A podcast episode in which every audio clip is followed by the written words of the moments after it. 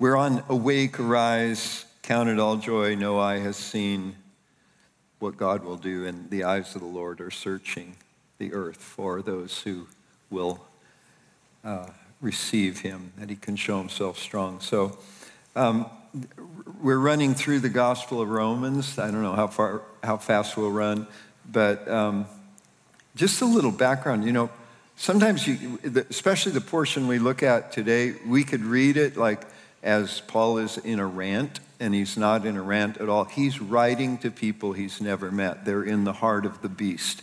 He's met some of them that have been driven out through persecutions and then have returned. And so he's aware of the community. He says their faith is, is being broadcast all over the world.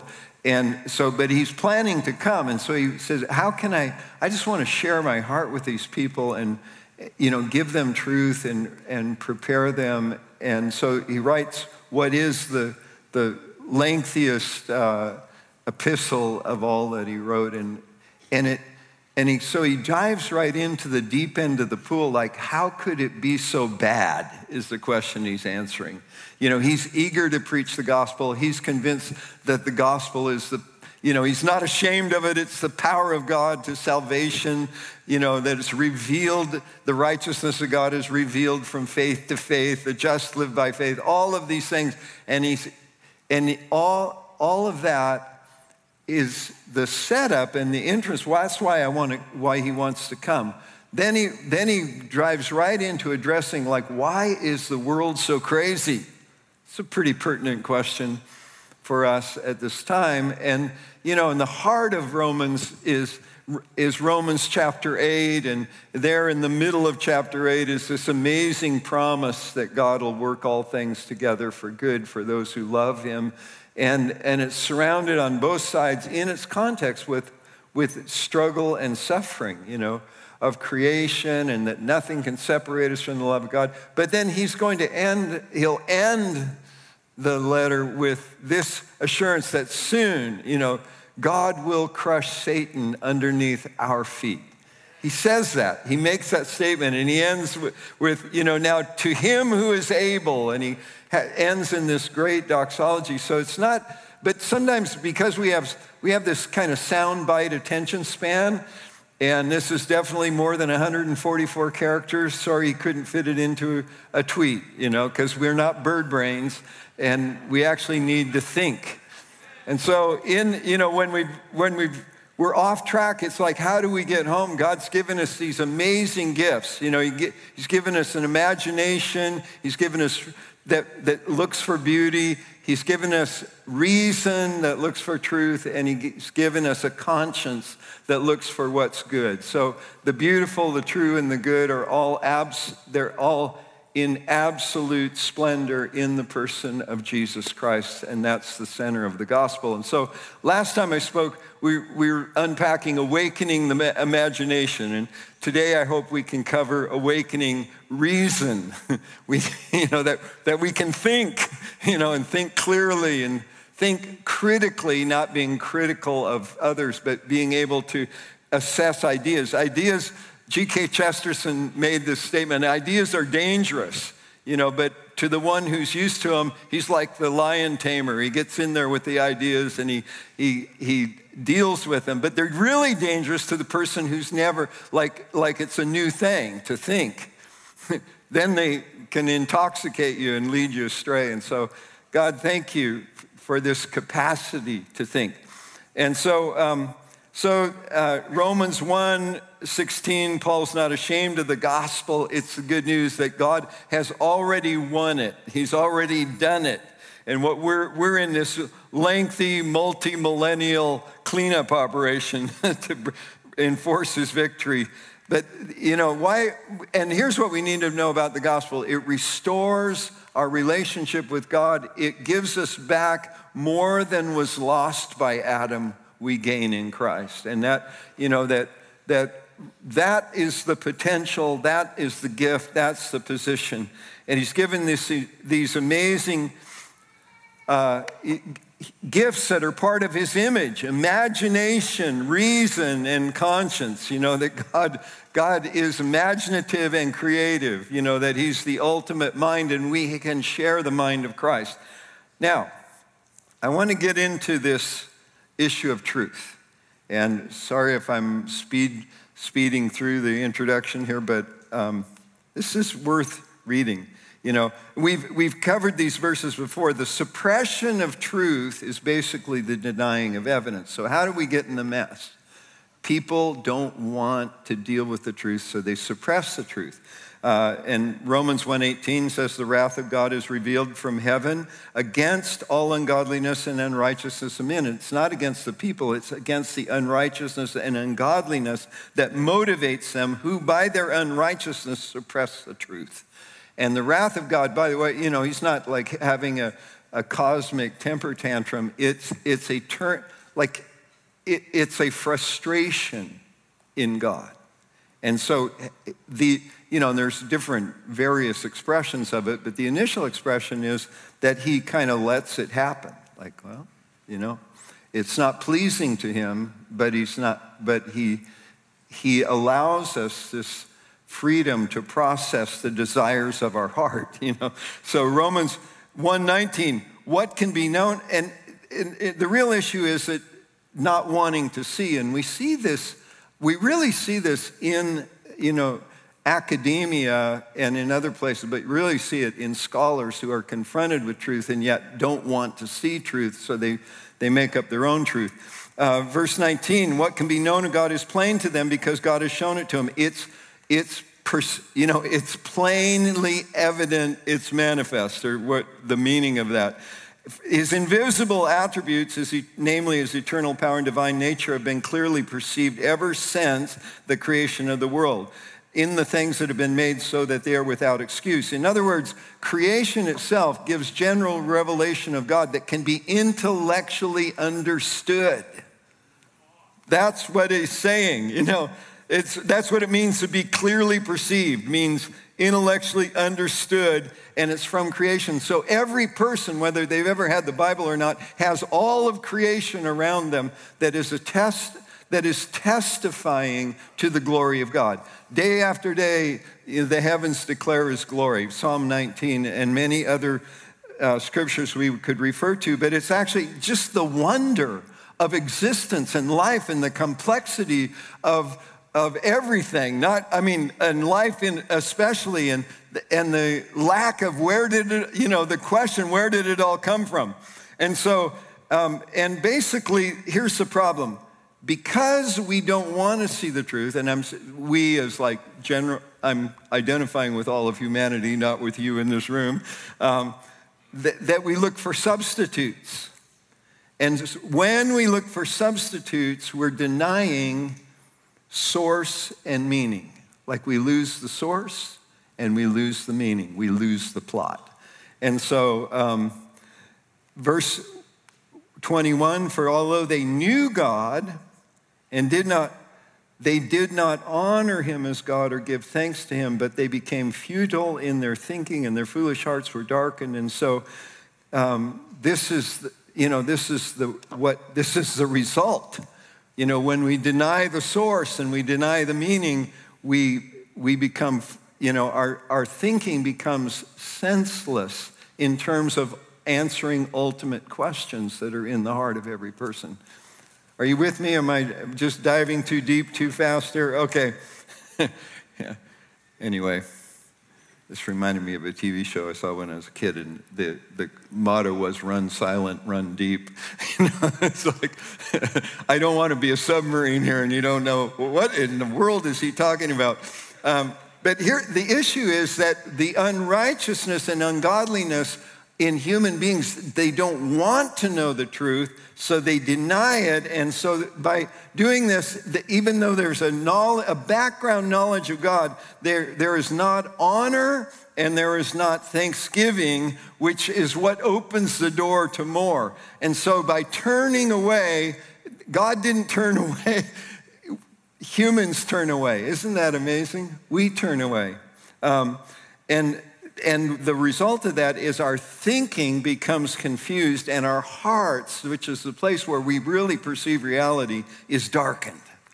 And claiming to be wise, verse 22, they became fools and exchanged the. this happens a lot. I used to, and when our oldest daughter went to uh, Princeton, I said, You have to know there are a lot of fools with PhDs and multiple degrees. You know, the, claiming to be wise, they became fools, which means their conclusions are senseless or futile. They don't produce life.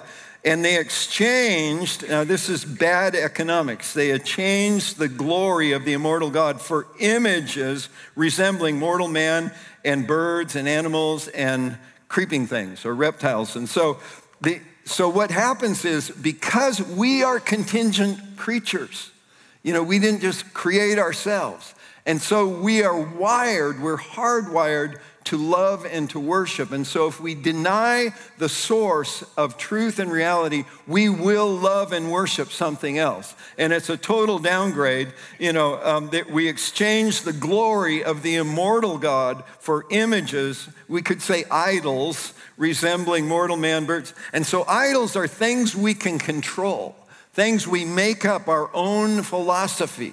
This is our own Rama Lama do it yourself religion, which, you know, even in the middle 60s in California, this was already sort of, you know, it appealed to me because I was ignorant. I gladly confess. Okay, but so, so I, the, but the root of idolatry, so if we have to understand idols, because idols, if you understand that what we're dealing with when you deal with someone, when you get intimidated by someone that says, oh, you Christians, well, you think this. And even though you know there are way more facts and, you can you can absolutely establish the historical resurrection of Jesus Christ without a doubt more than you can establish the, you know, the life of Julius Caesar or Homer or Plato. But people will go, oh, yeah, well, that's good for you. And they move it out of the realm of facts into this upper story of values like, well, you can believe anything you want as long as you do it privately. You can believe in the fair, in the Easter bunny or in the tooth fairy. It's fine with me. That's what, see, and by doing that, this is the, the strategy of idolatry to deny the truth. And there is no separation between values and fact. And the facts we receive actually produce the values that we express. And so I'm just saying. So the root so this is what we look for when, when we realize this isn't true. What is being reduced here? What is being made small so that I'm not accountable to it? That I can carry the idol around with me and, you know, you got it. Okay.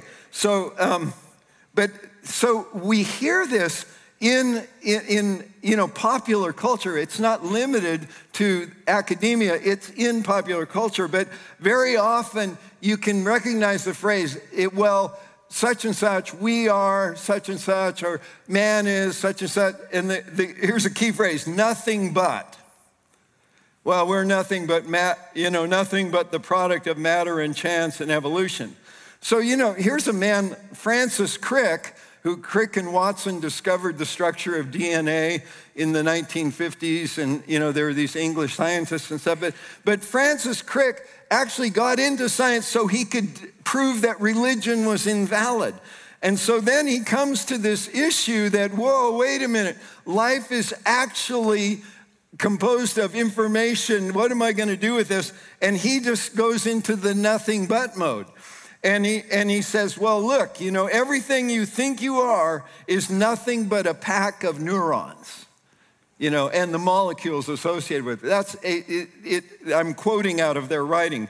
Um, Nicholas Humphreys, a famous, famous uh, English psychologist uh, who teaches at Cambridge, he writes that um, human consciousness is an illusion. And the reason he says it's an illusion is because you can't explain it from material science. In other words, if, see, now the, the idol is materialism. It, the idol is material, matter. Instead of the creator, now we're dealing with the creation. So as long as it's matter, I can make up anything I want and it's not going to correct me. It's not going to say you should do that or shouldn't do that. I can sear my conscience because matter is amoral, which means I can do anything I want. And, and then, you know, we add to its um, modifications there. How about the famous Carl Sagan? Maybe some of you are young, you don't remember Carl Sagan, who was kind of a pop science star.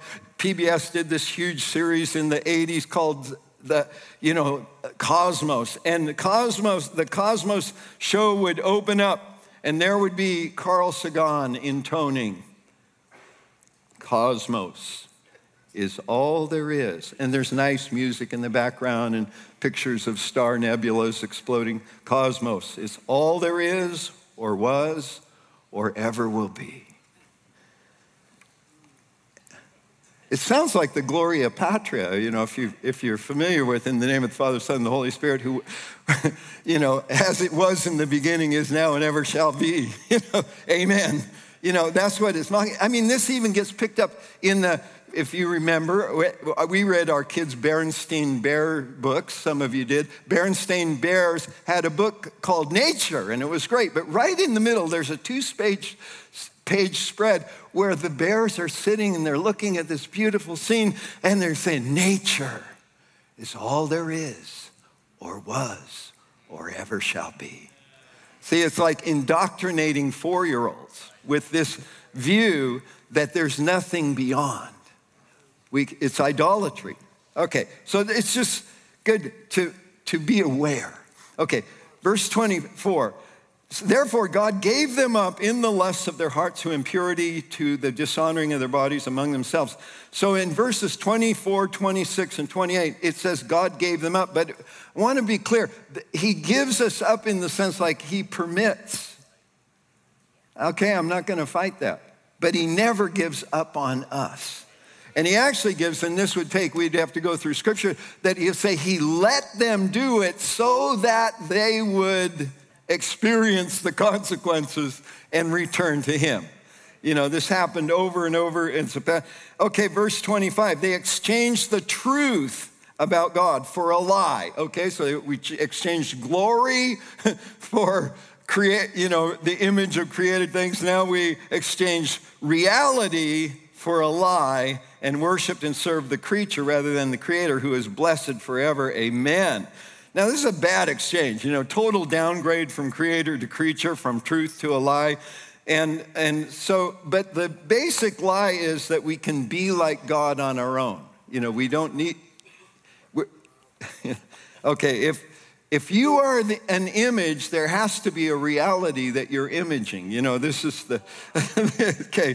So, and anyway, we, we you know, the lie is that we can be like God on our own, be our own master, and somehow find lasting happiness apart from God, and it has never worked. So, if, so, but here's the thing because we're created, why does it say we worship and serve the creature rather than the creator who is blessed forever? Amen.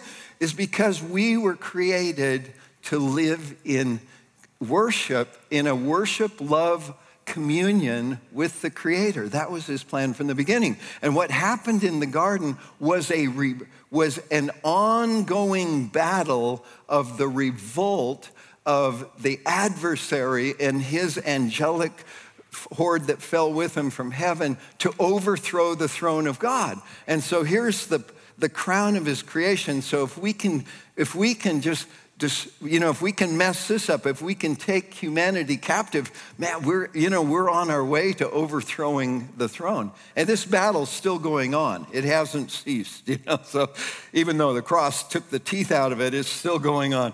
Okay. So are, are you with me? Have I lost you? Okay. So if we don't worship God, we'll worship idols. And it says, verse 26, for this reason God gave them up to dishonorable passions. So first we don't acknowledge God and we, we, he gives us up to the lust of our heart and we dishonor our bodies. Now we get given over to the dishonorable. The di- dishonorable means they are, we're not honoring who we are, what we are, who, what other people are. Passions, for their women exchange natural relationship for for those that are contrary to nature. And the men likewise gave up natural relations with women and were consumed with passion for one another, men committing shameless acts with men and receiving in themselves the due penalty for their error. And since they did not see fit to acknowledge God, God gave them up. There's a further giving up. So each, you know, he gives them up to. Uh, to idolatry, then he gives them up to disordered, uh, disordered desire, and then he, now he gives them up one, he gives them up to a debased mind. Verse 28, to do what ought not to be done. And so the, the thing with a debased mind is it's been downgraded. So it's not like, well, how did we get it? See, the question is maybe the believers in Rome, and certainly, how did we get here? Have any of you asked that question? I have asked that question a lot, especially since 2015 with the Obergefell decision in the Supreme Court. I said, God, I, I, how did we get here? I didn't see this coming. And here's actually the progression. And it's not rant, he's not ranting against people in he's describing the impact when a culture turns away it happens when an individual turns away but when you have a mass culture and the the centers of influence you know the seven mountains as we like to say in our movement as, as they turn away from god then the whole culture goes down this route and you end up with confusion and hostility and you know, all kinds of stuff there. And, and so, um, because we're meant to, you know, we're meant to worship and serve. And so we get filled up with something. Verse 29, and they were filled, not with the Holy Spirit.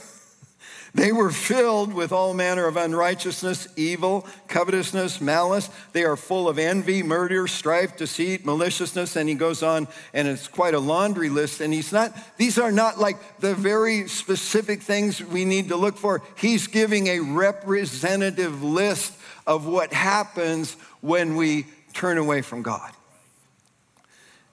So, big question how did we get here?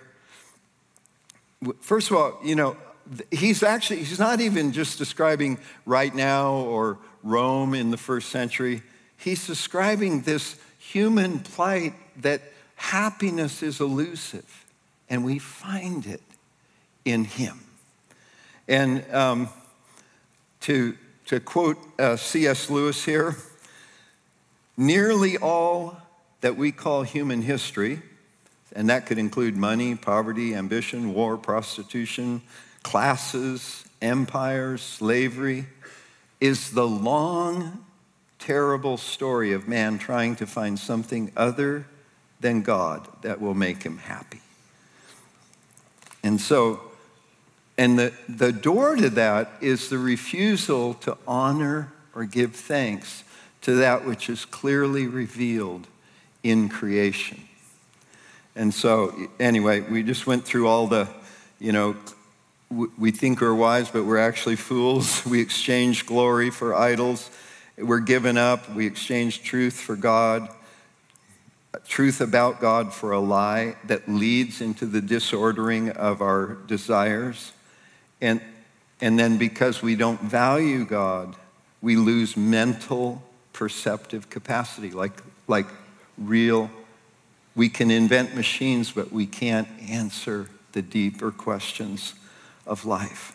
And so the consequences of reduction is that what, when we reduce what we're, we, we're meant to run on God, you know, like, like, you know, people invent cars to run on gas. This is another C.S. Lewis image. You know, man invented cars to run on gas, and and they don't run on water or you know Clorox or anything. But and he, he made us to run on him. You know, without his spirit, we're dead. You know, without communion with him, we, we're, even though we look like we're alive, we're dead in trespasses and sins. So, so what's our strategy? You know, we don't want the reduction to go all the way to destruction. We need a strategy. How do we unpack the lie? How do we identify the idol? And how do we I, and I think if we look for what's being reduced here, what is being made small here, because that's the, the essence of every idol. You know, God had given Adam and Eve the entire world, and the adversary came in and said, See that fruit? If you had that fruit, man, then you'd be really living. And he deceived them. He got them to go after something small. It became really like the first idol, you know. And so it's great, you know. Uh, we fell as a race in a meal in a garden, and we were restored by a meal that we just had today, you know. And so, uh, but when we reject the Creator, we we receive a life. So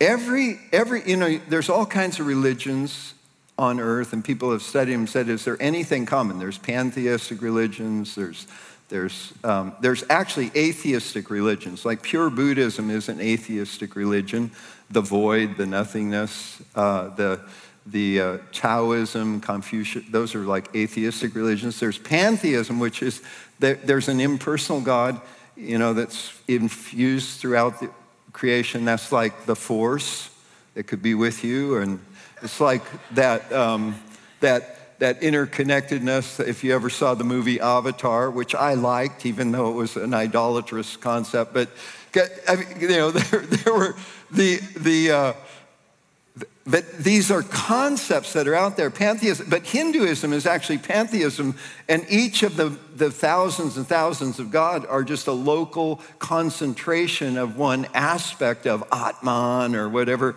this, you know, the, the the ultimate reality behind it all is. So, so all you know, religions are they're, what they're seeking is they're they're seeking, and what they all have in common is they're trying to find at the back of it all, there's something that must be self-existent. There must be an eternal reality that is the origin of everything else. And so, you know, um, if you have you talk to a, a, quote atheistic physicist or materialist, you know, well, matter and energy explains everything, but it can't explain where matter and energy came from. And so, matter and energy has to become self-existent, has to become the eternal reality that everything else comes from, which means we're just matter that was shaped by chance over great eons of time. And so, um, but you know, so physics explains chemistry, chemistry explains biology, biology explains humanity, but it really doesn't. And even though, if you remember the Bloodhound Gang and their terrible songs from the 90s, and they said, you know, baby, we ain't nothing but mammals, baby. So, so let's do what they do on the Discovery Channel or something. It's some horrible song that pops into my mind. I don't know why this happens. I have to be careful what I hear, you know. But anyway, but here's the truth. Truth, God created the world according to his own design and purpose. And so the truth is that mind precedes matter, shaping and directing the development of the material world. Final expression of that is the human being. And we're not just mammals we are mammals, but we're not just mammals. Um, where, but the lie, and I mean, this lie under, undergirds, it's the foundation of, of much of the confusion in our culture. Darwin reversed that order. And Darwin, by the way, Darwin's ideas were not new. But Darwin, somehow, the time was right, you know, the tinder was dry and the, the spark came it and it turned into a flame that, that invaded every science, it, it invaded politics, culture, morality, everything else. But Darwin's presentation reversed the order. In his theory, mind, uh, mind comes very late. It emerges late in the evolutionary history, a product of purely natural forces. So mind Mental is not fundament, a fundamental creative force in the universe, but merely an evolutionary byproduct. Now, why would you trust the thoughts of someone who thinks their thoughts just came from mud? And just a question. Yeah, but, and then, but so it gets picked up, you know, it goes into all fields, you know. But one of the major ones that we're dealing with now is it went into the field of philosophy. Hegel, uh, you know, he had this, he liked evolution, and he thought, well, the same way that, you know, uh, monkeys are evolving into men and, and amoebas are evolving into tadpoles. I don't, you know, it's just, by the way, there's never been one proven um, trans species evolution ever you know, ever. And, uh, you know, Darwin's finches, none of them. They can't, it's never been proven. And, they, you know, they've had 160 years to find one example, and there's not been one example, and they have excuses for that. But, but so Hegel gets intoxicated with this idea, and he says, well, maybe, you know, since the whole world's just matter, it's, you know, it's in conflict and it bumps into each other, and, and it, it has to crash and fall apart and then what comes out of it will be better and each time it gets better and better like where's the better and better coming from? Who knows? It was just this kind of the optimism of what was called modernism in the you know it, from the enlightenment view that things are getting better and better. So hegel is called dialectic materialism and karl marx picks this up and he applies now karl marx instead of be, matter being the source of everything, I mean, it is matter at the very basis, but he said, well, how it expresses itself in human beings is with production, because humans are workers, not creators, just workers. And so they work and produce. And so, so the dialectic materialism is that the production will make things better and better, but the system's messed up, so it has to crash and be destroyed so the next better one can can come forth. Thus, the idea of the Marxist revolution with no great plan afterwards. Just this plan we're going to destroy everything that's there. We're going to destroy the institutions, the government, the families, the businesses, and then we're just going to trust that if we burn it down and we destroy everything and we loot everything, that what'll come next will be better.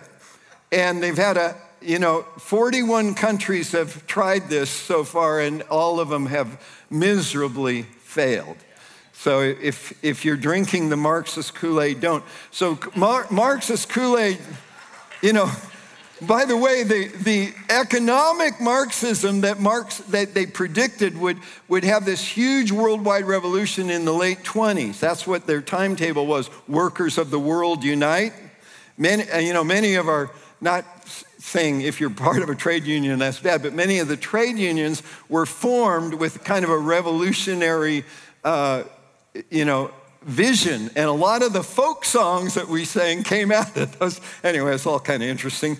But, uh, but anyway, so when it didn't work, they, it was a crisis, and during the 30s and 40s, scholars, Marxist, committed Marxist scholars, who came from Germany and were all, they were kind of imported as a group at, to the faculty at the College of Education at Columbia University. Ha, they were called the Frankfurt Group. And they've been wrecking uh, education for almost 100 years, you know. But anyway, so cultural Marxism came out of that crisis, like, well, that didn't work. But so now what we see is critical race theory is pure cultural Marxism.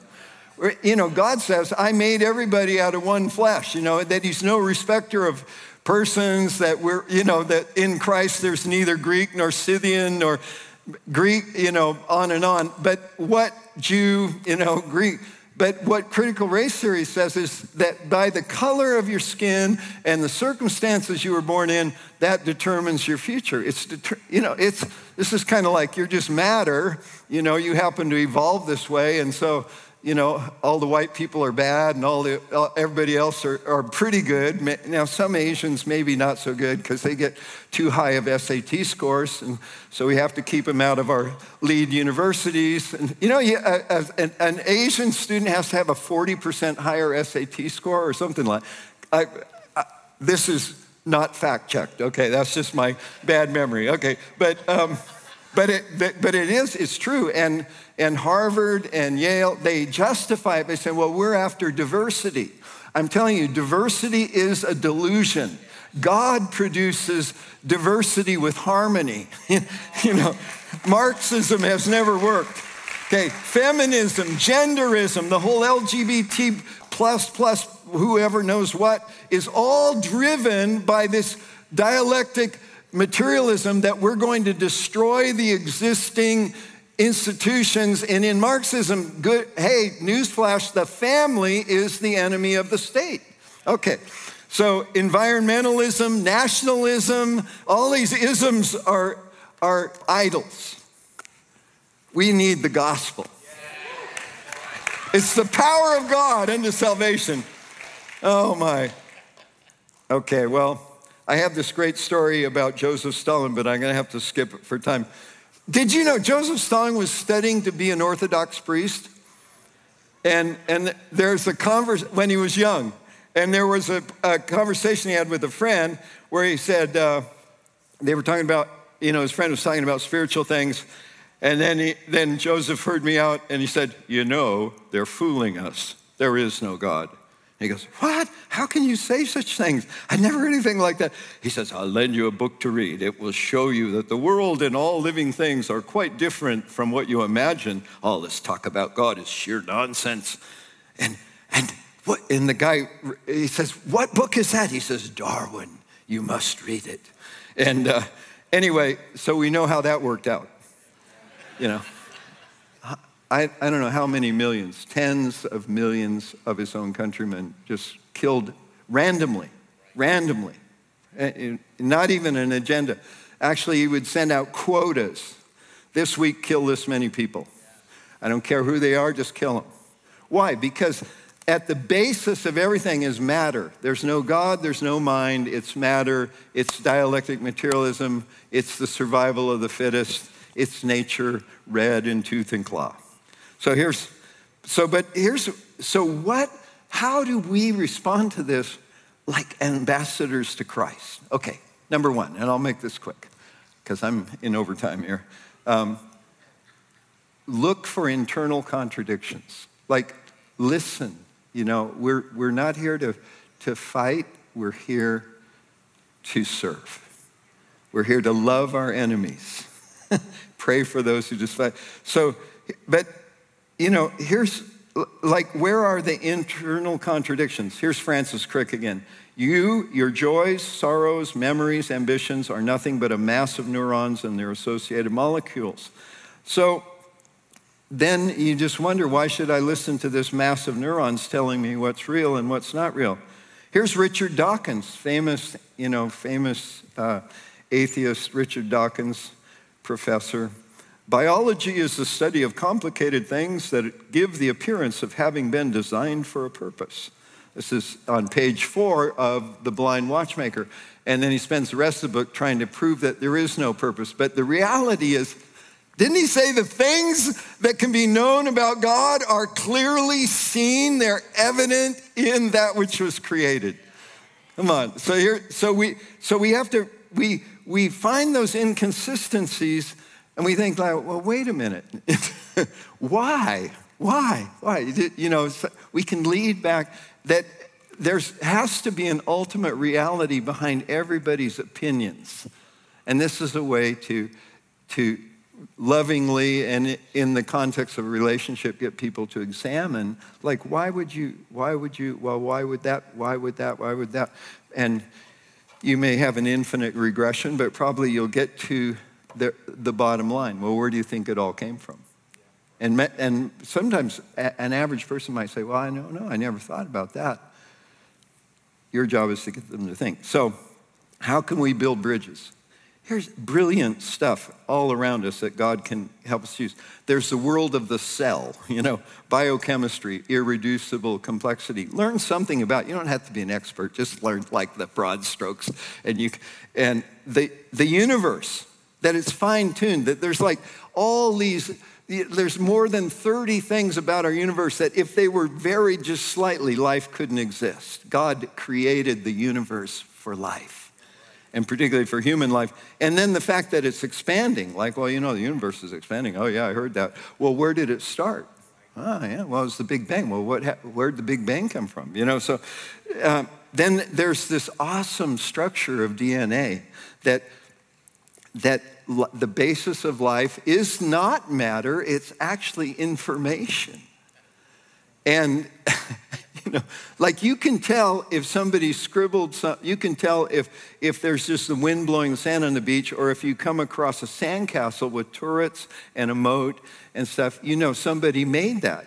And so language is, is evidence of a designer. And so then here's another three easy ones origins origin of the universe, where did it come from? Origin of life. Well, if it all evolved, how did it get from muck and goo to life? Oh, some lightning. No, that doesn't work. You know, I mean, actually, it doesn't work scientifically. And then, then here's the big one: the origin of human consciousness. which the famous psychologist from Cambridge University said it's just an illusion. But, but the fact is, people know it's not. Okay, so we use these things to dismantle strongholds. And we'll stop there. I mean, we, we, what, what we have to offer, as, as uh, Anna encouraged us, that we can approach things with fear or hope, that we need hope but sometimes to have hope, you have to, you know, it helps if you got a little hint of what God's strategy is. So we, we get that from the Holy Spirit and from the Bible. I want you to stand up. But I, I want to pray specifically, and some of you are in strategic places and relationships, and you're talking to significant people. Everybody's significant, but you're talking to people who are close to the the lever, levers of power, you know, close to the steering wheel of different institutions. And it, there's this great verse out of First Chronicles 12 when the, all the tribes were coming to David to, to make him king. And the, the, the sons of Issachar came. First Chronicles 12:32. And they were men who had understanding of the times to know what Israel ought to do. There were 200 chiefs and then all their kinsmen under their command. They, they, they had a knowledge that was, it wasn't just because they were smarter, it was a grace that was upon them. And I, I just want to pray for, for all of us that we would be bold in our, that our imagination would be awakened, but our reason would also be awakened. That, that we, would, we would have the mind of Christ. We would be able to think when we're hearing a lie. What's the source of this lie? How can I, how can I open my mouth for truth? How can I lead this person to a knowledge of the truth? So I want you just lift up your hands. I know some of you are in such strategic times. I, mean, I'm thankful I'm not a elementary school teacher right now being asked to teach things that I, that I know have a false basis. Father, I just pray, or a high school teacher. Father, we need this grace that was on the sons of Issachar in this time, that we would know the times and we would recognize the seasons and we would not just see it but we would have a solution that we would know what to do. And we would know how to move people, how to shift perspectives, how to release strategies. Pray for everyone facing persecution right now, everyone who's concerned about their children or concerned about education or concerned about professional acceptance and advancement. God, I pray your grace would be upon us, God, that you would open doors that no one sees, that no one could close. We pray hope, hope, hope in the name of Jesus. Lift your hands up.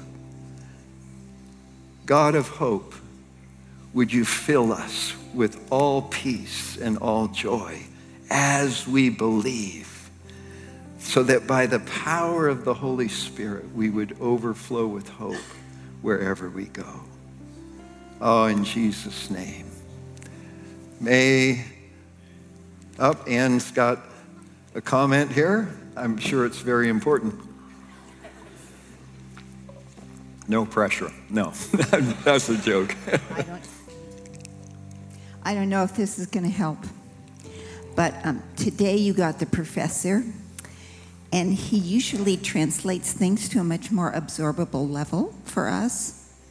Um, but today he didn't. He just talked about how he talks at home. And um,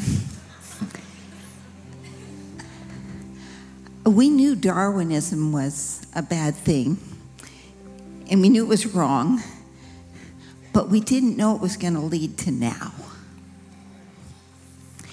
And today, Charles has spoken the truth, and though we probably didn't fully understand it, because I didn't, I understood part.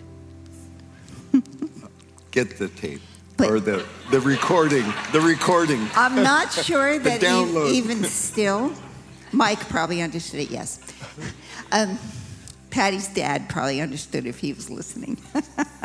but it did cancel lies in our spirit that have happened without us even knowing it. By speaking the truth, lies were canceled in our spirit today. And I'm super, super appreciative that the that reason was awakened because some of you need to go after the reasons. Many of us go after the creative, the imagination, and the conscious angle, but some of you I just was so grateful that he ended. And if that prayer was to you, that you are one who reaches those in need to reason, this has been activated today, and it rarely happens. So, sorry, you got the professor I was trying to interpret for them. Your apology, is this the apology tour? No. Thank you, hon. Bless you. Amen, amen. So go out and shine. John, did you want to say something? Okay, all right. May the Lord bless you and keep you, make his face shine on you, be gracious to you, fill you with confidence when you pray, and may his peace be upon you. Amen.